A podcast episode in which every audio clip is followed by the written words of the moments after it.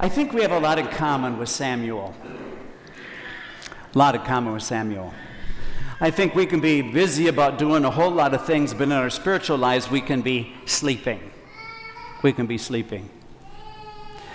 But if we listen to this first story today, this first account from the scriptures, that just talks about this kid who was helping out the, the priest in church, and uh, his job was actually to keep the sanctuary lamp lit.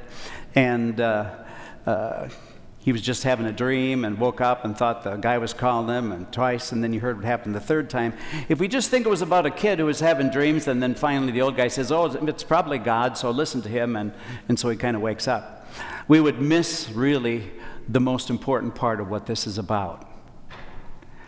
Because this idea about god in our life really has a lot to do with this idea of sleeping all the other things that we allow get in the way in our lives and kind of dull everything. And, and we're kind of uh, we things happen in our life uh, but we get distracted by them instead of looking for a deeper meaning in them.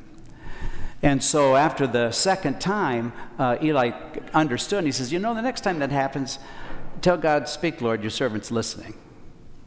And so the third time that it happened he said that and his life changed set him off on the, on the, the account of being a prophet, huh? But I think that in our own lives that there's some really important little things that we can take away with us. First thing is, is that in, in our spiritual lives, we're never going to get there just on our own. A lot of times people say, well, it's just me and Jesus. We'll know it. That, that listening, that discernment comes in the context of other people. Other people help us to do that. Other people help us to do that. We need that, otherwise, uh, we are kind of sleepy. And so we have people who can help us in the church through our prayer, through reading scripture, but it happens really in community. It doesn't just happen on our own. And so that's what made him confident enough then, uh, finally, to say, Speak, Lord, your servant is listening. Now, second point today is this that's an awfully powerful prayer. And if you're not willing to follow it, don't say it.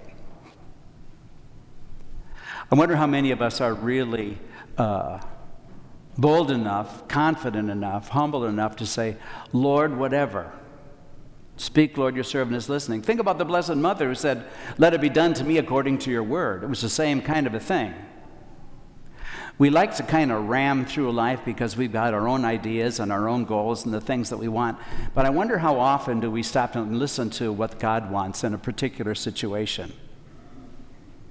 I remember one time a, a couple that were good friends of mine, and uh, they were trying to decide about building a new home.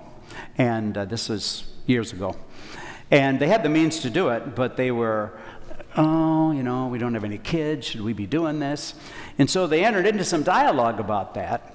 And one of the things that they did is they built this new home because they were not that far from you and I. Uh, they decided to build their home in such a way that they could take in a graduate student or something. They could live with them. That kind of helped them justify spending that kind of money. It wasn't just going to be about them. Huh? And so that happened after several conversations because it, it wasn't so much can we, it was should we. And that's kind of how discernment works in art. There's a whole lot of things we can do, but whether or not we should do them is a matter of inviting God into the conversation. So we kind of connect that then with today's gospel that we have from John. And I think that it's a great question to imagine yourself answering Jesus. Because we kind of all follow the way it did in the gospel here. You know, oh, there's the Lamb of God. So we just kind of go along, and sometimes we just do it out of habit or out of routine. But what would you do if Jesus turned around, looked in the eye, and said, What are you looking for, Mr. Yeager? What are you looking for? I think it's a good question for all of us to ask ourselves. What are we looking for? What's the driver in your life? What's the thing that pushes you all the time? Is it fame and success? Is it security? Uh, what is the thing that really pushes you?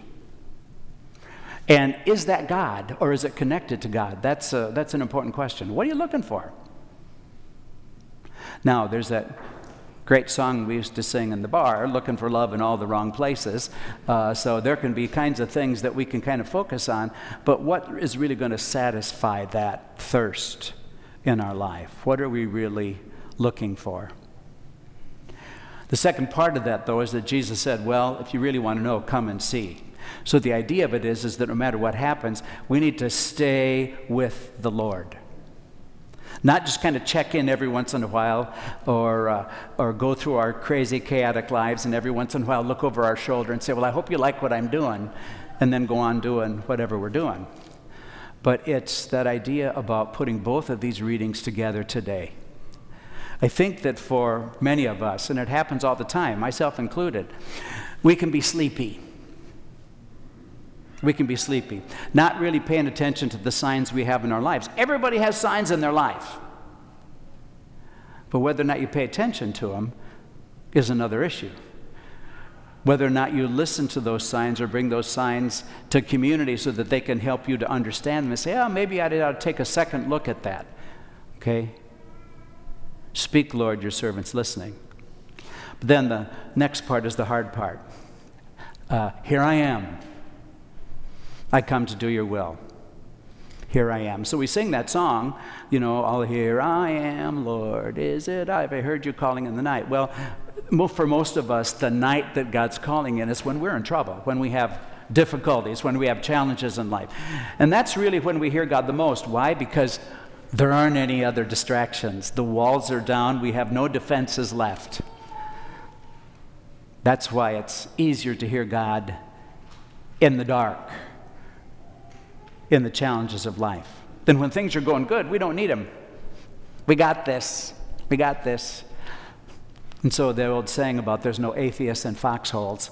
Uh, a lot of times people's faith gets stronger through the challenges of life if they listen to them, if they try to find some meaning in whatever horrible thing it is that they're dealing with in their life.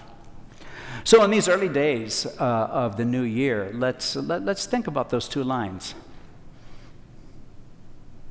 Speak, Lord, your servant's listening. Can we listen? Can we shut up long enough? Can we be quiet long enough to listen to God speaking in our lives. And then, secondly, when we do hear that voice, to say, Here I am. I come to do your will. I hope we're up for it because He asks every day.